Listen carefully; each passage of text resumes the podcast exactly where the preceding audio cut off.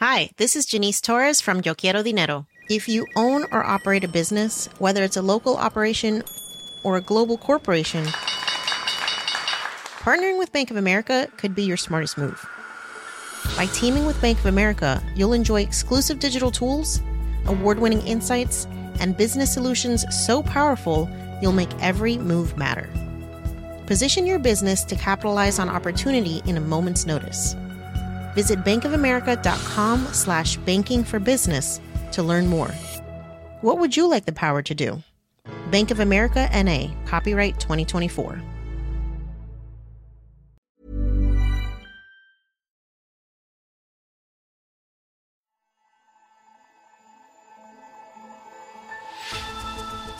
Hello and welcome to Babbage, the Economist's weekly podcast on technology and science. I'm Kenneth Cukier, and coming up on today's show, a potential revolution in medical trials. So you save a great deal of time and money. Real world trials cost some estimated at around $40,000 per human patient, and they can take years to conduct. And how great are the hidden costs of artificial intelligence? It's certainly not artificial, it's profoundly material. And it's also not intelligent in the sense that we might imagine AI as being somehow autonomous or neutral or objective.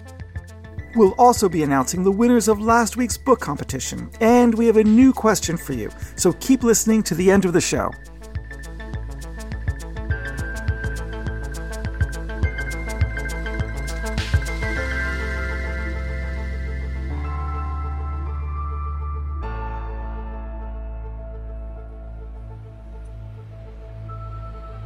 But first,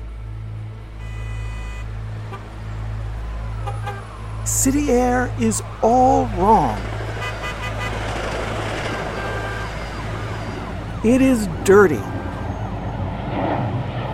According to the World Health Organization, outdoor pollution kills over 4 million people a year. It is also hot.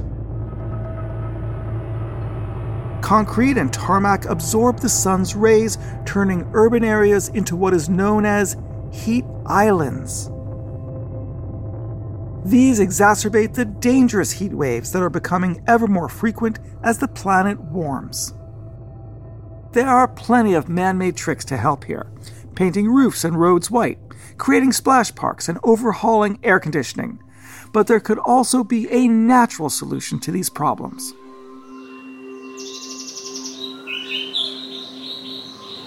This morning, I saw a bird feeding their little ones in a nest in a forest planted in the backyard of my own house, which is just one and a half years old. I can see so many different types of life coming back to this forest.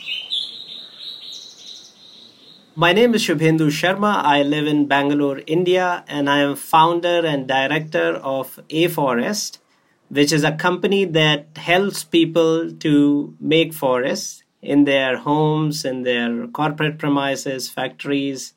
From his backyard forest in Bangalore, Shubhendu Sharma is one of a growing group of botanists and entrepreneurs who believe that the solution to keeping urban jungles cool is trees. The moment you convert the pavements, the concrete spaces, into these microforests, the heat island effect is reduced, the urban environment becomes more cooler the humidity levels increases means you are going to have a very pleasant environment.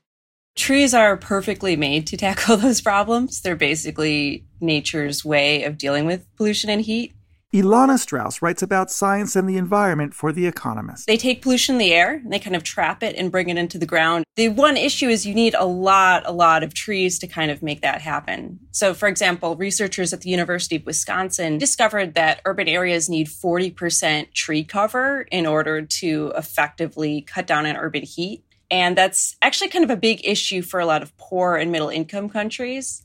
More than half of people live in cities right now by 2050 that's going to be 68% of people. So this is this is a pretty serious issue. A partial solution could be to create miniature forests specifically engineered for rapid growth and cooling. How do you build a miniature forest? There's this guy dr miyawaki akira. He's a plant ecologist in japan. And over decades, he's created this method of planting these miniature forests. I interviewed Shubhendu Sharma, the founder of a Forest and a leading proponent of the Miyawaki method. He told me how it accelerates the process of a forest maturing. You plant only the potential natural vegetation of a geography, means the vegetation which the earth has a potential to grow on its own. But in natural succession, it may take a few hundred years for those species to come back by themselves.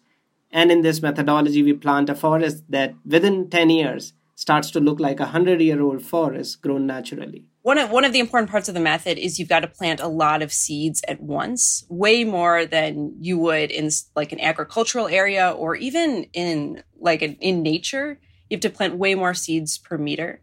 And then what happens is as the seeds grow up, they compete against each other for sunlight, for water, for everything. And so the fastest growing survive. A mature forest has different species than a forest that's just starting to grow. So, following this method, you actually start out by planting the kind of plants that you'd get in a mature forest rather than waiting for it to go through kind of all these slow phases of forest growth. Mr. Sharma first encountered this method when Dr. Miyawaki came to build a tiny forest in the Toyota factory where he was an engineer.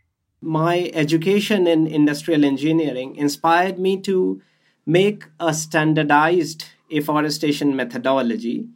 And following those steps, even a layman like me would be able to make a forest like a scientist and botanist like Dr. Akira Miyawaki. So, this industrial approach helped us to scale the operation both in size and in terms of new geographies as well. So, the Toyota principles of leveled production, where you are able to make different models of car on a single assembly line, inspired me to write an algorithm which would mix different types of trees belonging to different layers height wise and create a simulation of how a forest should look like if they have all these species mixed together. Why is it important to have a broad mix of local species? So, for one thing, it packs a lot more greenery into a small amount of space. So, you can have like a shrub growing under the tree, getting sh- shade from the tree, or you can have a vine growing up the tree. You can kind of have all these different plants growing in vertical space. And so you pack so many more plants into such a smaller space. The other thing is you want to plant at random rather than in rows. You want plants to actually be fighting each other for sunlight. And if you're sort of separating them out enough that they're not competing for anything, then it's just going to be a slower growing process. You want that competition. And in certain circumstances, trees can actually grow 14% faster. How widespread is the Miyawaki method today? It's actually pretty widespread, especially in, in Asia. So Dr. Miyawaki himself, he planted more than 1,500 of these miniature forests, first in Japan and then in other parts of the world. Uh, and Mr. Sharma's company has planted these forests in 13 different countries. And his company is just one example of a bunch of these Miyawaki method companies. If you look at India, they have really gone to town on this. Like Mumbai has planted more than 200,000 trees. Bangalore has 50,000. The Ministry of Climate Change in Pakistan says Pakistan has 126 of these forests. To a smaller extent, it's spreading throughout Europe and Latin America. And there's actually some of these in the United States and Australia too. But it's it's sort of exploded in lots of Asia and is kind of starting to spread throughout the rest of the world. What benefits can such miniature forests bring to urban communities? For example, a recent Babbage explored the health benefits of the sounds of nature, but here it's about the trees themselves and the forest. What evidence do we have that it has a real tangible effect? There are several, and not just environmental benefits. I put this question to Shubhendu Sharma. So, the biggest benefit which we see in urban areas is the reduction of heat island effect. The second biggest benefit which I have seen is the financial, the commercial benefit. When it comes to real estate, people would like to pay more for the real estate that has greenery like these forests around it. Third would be the reduction in the cost of air conditioning. Eventually, we have been able to see number of birds and small animals like squirrels and so many other types of soil microbiology.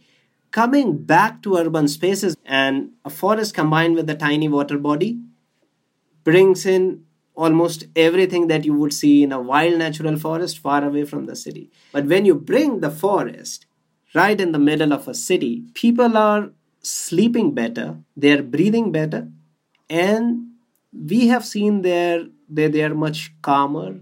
You can imagine the the psychological and the, the the physical effect of this forest on the well-being of the people. So what are some of the drawbacks of the Miyawaki method? I mean, the main thing is that it's really labor intensive. Over time, once you've established a forest, it's, it's great because you actually can do less work than you would before. But when you're just starting one of these forests, you need a lot of people. You know, you need people planting the seeds, you need people taking care of the plants, people researching what plants to plant and gathering all the, you know, all the materials. And what about in densely packed cities where there's not a lot of unused land? There are cities that are really densely packed that don't have huge spaces where you can just plant a forest. Uh, but even in places like that, I don't think there's a whole lot of cities that have zero unused land. You know, like even if you think about it, like areas between the sidewalk and the street or kind of little corners, like you can pack a lot of greenery into a small amount of space. So realistically, we're still talking about micro scale projects here, aren't we? Could the Miyawaki method be adopted for large scale reforestation? Not really. Uh, it's it's really labor intensive and it's expensive, especially at least compared to nature's natural process. What you really just need is to leave large areas alone, and they'll naturally turn back into forests. That actually happened in the East Coast a lot. That being said, they are using this in some areas of the Amazon. If you are trying to get a really specific thing going really fast, uh, that can be useful in kind of rural areas. But that's not to say it's not incredibly useful because when you're talking about human health, that's what you want. You want to green cities. This is great. It beautifies the city, means we're less stressful, and we also have cleaner air. Sounds like a great win. Yeah, it feels to me a lot like the modern version of 19th century movements that brought city parks and all their health benefits to the West. The purpose is kind of the same as before. You bring nature into the city, but of course, the means are completely different and they're much more in tune with our times. Ilana Strauss, thank you very much. Thank you, Ken. And our thanks to Shubhendu Sharma.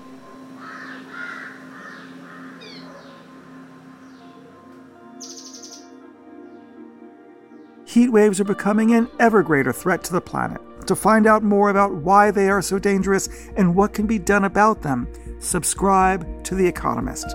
For your best introductory offer, go to economist.com slash podcast offer. The link is in the show notes. Don't forget to tell them Ken sent you, but you should also check out the latest episode of another one of our shows, The World Ahead. It considers what would happen if a deadly heat wave hit India. That's The World Ahead from The Economist, wherever you get your podcasts.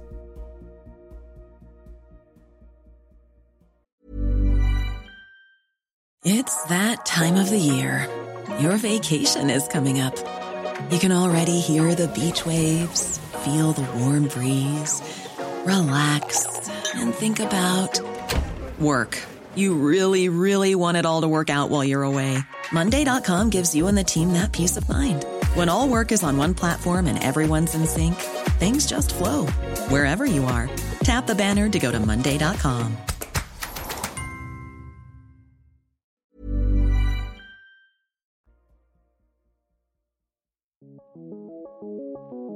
Next up, clinical trials are expensive. They can cost tens of thousands of dollars per patient. If a trial reveals problems, which many do, the process has to begin again, often over the course of years. But redesigning clinical trials by running them as computer simulations has the potential to save time and money. It could also encourage innovation and even save lives. Medical trials at present are carried out in one of two ways either in vitro, which is on cells in a petri dish, or in vivo, which is in live subjects, whether animal or human. Gilead Amit is the Economist science correspondent.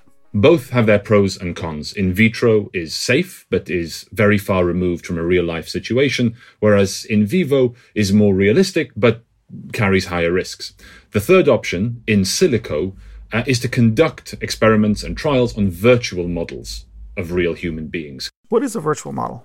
A virtual model of the body or of a part of the body is one that is acquired from imaging. You would, for example, in order to produce a virtual model of the brain, you would take scans of how the blood uh, flows in the brains of, of real patients, and you would then create a computer program that is capable of replicating that behavior by inputting the laws of physics and the way that the blood flows and the size of the vessels. And researchers at Leeds University in the last few weeks have successfully pioneered the most comprehensive such trial yet.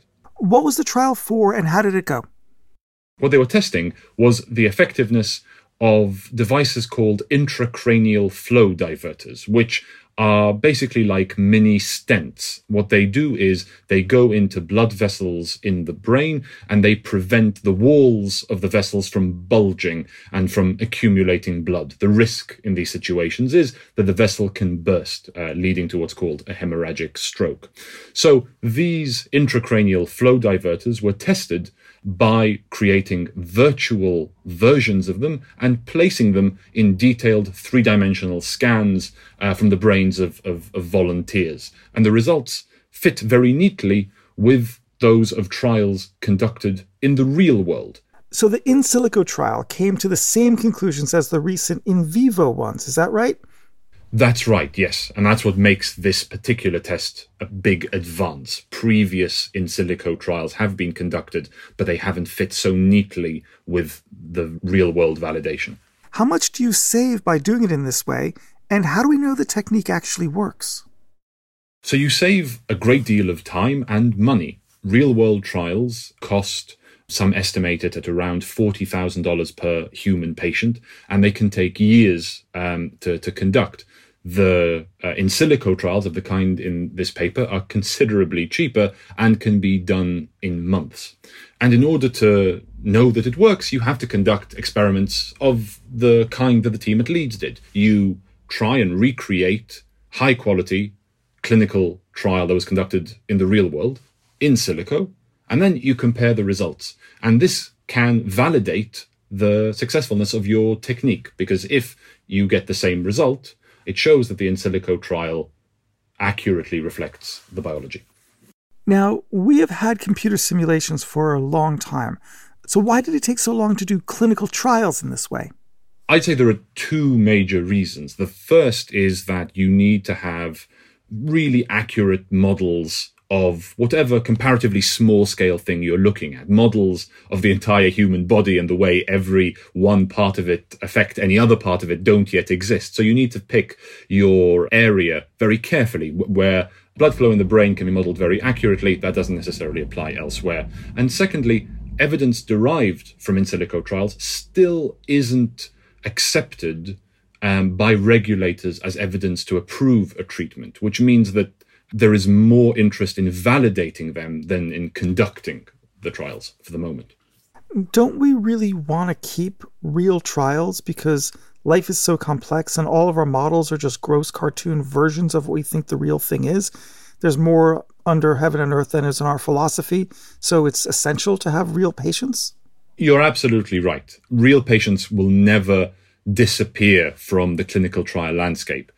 The real goal is to streamline uh, how many clinical trials on real patients need to be conducted.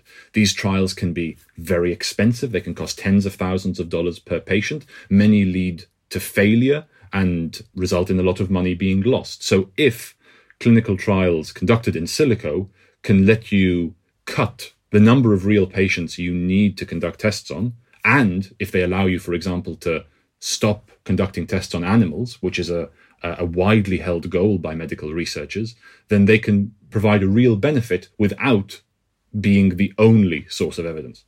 Now, tell me more about the innovation that we can get by putting the clinical trial into silico. What's more to play for? Clinical trials, as they are, have many shortcomings. They're the best system that we have at present, but the people who enroll are rarely representative of the population at large. Many minority groups are not represented, and there isn't sufficient data collected about them. And the ethical guidelines about how you conduct them prevent you from collecting lots of really valuable data of various kinds. So, being able to conduct these trials in silico really expands the remit and hopefully makes them fairer and more representative. Gilead, always great to talk to you. Thank you very much. Thank you, Ken.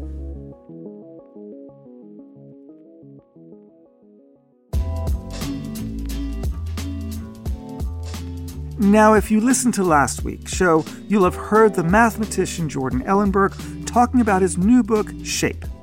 He offered a free copy of the book to the lucky listener who best answered the question What thing in the world is the wrong shape and why? We received nearly a hundred fantastic replies. They included the keyboard, the calendar, buildings, they should be built as pyramids, Lego bricks, because stepping on them is so painful electrical plugs, circular pizzas in square pizza boxes, and artwork, which should be circular so pictures hung on the wall never need to be straightened. An honorable mention also goes to the many people who suggested that global wealth distribution is the wrong shape and suggested policies to distribute it more evenly. But the finalists are Pamela Chua from Manila in the Philippines, who wrote, The letter W can we reshape it to reflect its name, a double U, UU, or just rename it? Priyanka Bhattacharjee in Melbourne, Australia, who wrote that a star is always drawn wrong as a geometrical shape. Elnet Moeller in Pretoria in South Africa says, What should have a different shape is the layout of a school classroom. A more circular shape would give a more interactive atmosphere and make the environment feel less strict and Will Burns in Leeds in Britain, who wants to reshape flags and move towards flag patterns in the shape of the country's national animal. I like the idea of an Olympic Games with Serbian wolves and South African springbok and the American eagles being waved in the crowd. However, the winner, selected by Jordan himself, is dun dun dun dun dun, drumroll the human head. As he explained to me, quote, it's the one answer that most made me say, damn, that's a good point. Now, two listeners suggested it. Christopher Kirby in Wawa, Ontario, Canada, who's a doctor, and he wrote, the amount of adaptation required to compensate for the risky birth of this faulty object is significant. The second winner is Roland Stevens of Sydney, Australia, who suggested an alternative form for the head conical. Both of them will receive a copy of Jordan's new book. And we thank everyone for their brilliant entries. And keep listening because we have another book giveaway at the end of this week's show. Good luck!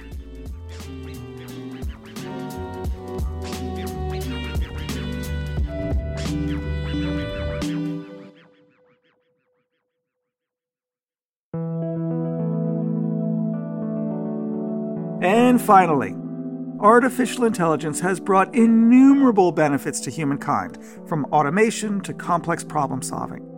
But as with any form of technology, there are also costs. The question is how humanity can best manage those costs and make them worth it.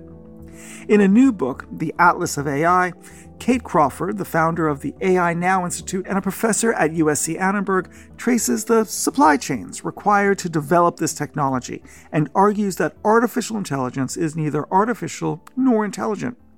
I began our conversation by asking her why. Well, if we think about the way that AI is commonly presented, for example, if you just do an image search on artificial intelligence right now, you'll see rows and rows and rows of images of code and numbers and men with glasses looking off into the middle distance and lots of white robots. But what you won't see is anything about how AI is actually made. And of course, it's a profoundly material technology. It relies on enormous amounts of energy and mineral resources, cheap labor, and data at scale. So it's certainly not artificial, it's profoundly material. And it's also not intelligent in the sense that we might imagine AI as being somehow autonomous or neutral neutral or objective. It actually requires enormous amounts of computationally intensive training and a series of predefined rules and rewards, and in many ways is actually completely unlike human intelligence. It is in other words, statistical analysis at scale, which of course can be useful, but is very different from the sort of nuance and capacity and agility that we associate with human intelligence. So, what's then the problem? Is it just a naming problem? Is just the term AI a bad name, but there's something great going on under the hood? Well, I do think the name is a trap because it, it has, you know, certainly since the 1950s, I think resulted in a type of original sin in the field where people equate this idea of a human mind with these systems, which are essentially large scale computational systems, the way in which we assume that these systems are actually neutral agents that can help us make decisions in very sensitive social institutions like criminal justice or healthcare or education. There are multiple problems here in terms of the capacities that we might imagine that AI has you refer to the, in the book as AI being an extractive industry. Wouldn't that simply attach to the economy more broadly, since all things in the economy ha- that have materiality require energy and require resources? Well, it's interesting where AI is, is very similar to, say, other large scale industries and where it's different. Certainly, the areas where a very AI particular is its relationship to data and the fact that it requires an enormous amount of data that is being extracted from all of the devices that we use every day. But in order to power that large extraction of data, it's actually met with an enormous extraction of energy and mineral resources and water, all along the supply chain. And certainly over the last five years, we've seen AI systems become more and more energy intensive and more compute hungry. We've certainly seen that with the creation of, say, for example, large learning models, things like GPT 3, that uses deep learning to produce human like text. Huge amounts of compute is, is required for these things. It requires so much energy. So, if you will, the new forms of data mining are built upon the forms of mining from previous centuries. Sure, but it doesn't really attach to AI per se, it simply attaches to computing. And computing is extractive insofar as it relies on natural resources, not unlike farming is extractive because if you have a tractor, it needs steel and it also needs petrol. So I guess I'm wondering is the argument against AI being extractive truly unique to AI, or is it just simply we live in an economy that uses natural resources to power what it does? Well, let's take a specific example like computer vision. So, the way that computer vision has really advanced over the last 10 years is through creating these vast training data sets that in some cases have many millions, sometimes billions of images. So you think about the type of resources that it takes to train an AI system on that amount of data. That is actually different to the sorts of models that we had of personal computing as recently as 15 years ago. So there is a shift here, and I think the shift is far more significant than is generally written about. In discussions of AI for good, it often comes down to debates about ethics and enforcing ethical codes. What do you think would be more fruitful? In your writing, you often talk about the issue of power rather than ethics. Just over the last three years, hundreds of ethical codes have been released for AI. There have been principles, there have been uh, best practices, there has been a Hippocratic oath. But what we don't have is anything to actually enforce these principles. So here is where I think we need a turn to consider power in artificial intelligence, which is to say, who benefits most from these systems and who is harmed. When we actually look much more closely at certainly who is being enriched by these systems, how we're seeing widening power asymmetries, and how we're certainly seeing the downsides being experienced most by people who are marginalized already in society, we can see the ways in which AI systems in fact centralize and amplify existing forms of power. So, what do we do about that? And let me actually zoom in on one of the examples that you point out this idea of a Hippocratic oath for AI. Just last week, the WHO published a new ethical framework for using AI in medicine and healthcare. So, what do you think? Is this profound and good, or is this completely pointless? What would work instead? The more that we start to really assess how AI systems work, the better. And by considering a Hippocratic oath for AI in medicine, we can begin to ask the question how do we ensure that these systems do no harm? But certainly, in the way that that oath is, is currently being understood, it's really just asking medical practitioners to ensure that they're using these systems in ways that will ensure access by the greatest number and that these systems aren't directly causing forms of harm. But what it doesn't do is think about the ways in which these systems can be producing a differential impact. So, take, for example, so much of our medical data by which we use to try and understand if a drug might be appropriate for a particular condition has built within it particular forms of gender and racial biases, depending on who this system was first tested on. AI systems reflect the data of the past. So we need something, I think, far more granular and specific that allows us to much more closely audit these systems to actually test who they're working for and where they might be failing us. So, as a solution, as the answer, I suppose society should discontinue all artificial intelligence. Not at all. Uh, and indeed, we actually need a far more nuanced understanding of where AI can be useful and where it is not useful. Certainly, what we've seen over the last decade is almost a type of technological inevitability. If it can be built, it will be, and we should all use it. And I do not believe we can afford that any longer. And what we do need, first of all, is much stronger regulation. And we are starting to see moves in that direction. Certainly, we're seeing now in the EU some very interesting draft proposals for regulating AI. It's, in fact, the first omnibus bill that has been suggested for AI regulation. And the US is very much behind the dance at this point and has, has quite a long way to go to catch up. But that regulatory gap is something that urgently must be addressed. But there's something else to consider here too, which is where does AI actually work well and where doesn't it work? And what that might mean is that we start to say, there are areas where this shouldn't be applied, that there are some places where AI is actually corrosive to civil society. Kate, always great to talk to you. Absolute pleasure, Ken. For the chance to win a copy of Kate Crawford's Atlas of AI, we have a new question for listeners, forcing you to use both your left and right hemispheres, the analytical and creative mind. Pencils at the ready. The question is What one thing will humans always do better than AI? Send your answers to radio at economist.com. I can't wait to read your ideas. Good luck.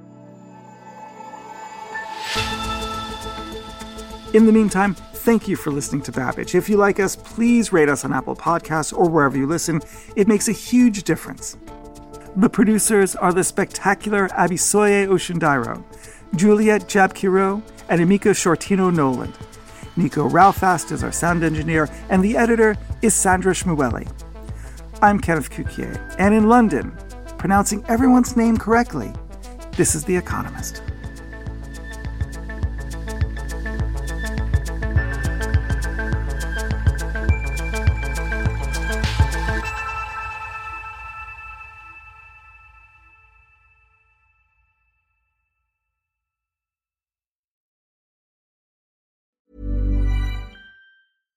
Hi, this is Janice Torres from Yo Quiero Dinero. If you own or operate a business, whether it's a local operation or a global corporation, partnering with Bank of America could be your smartest move.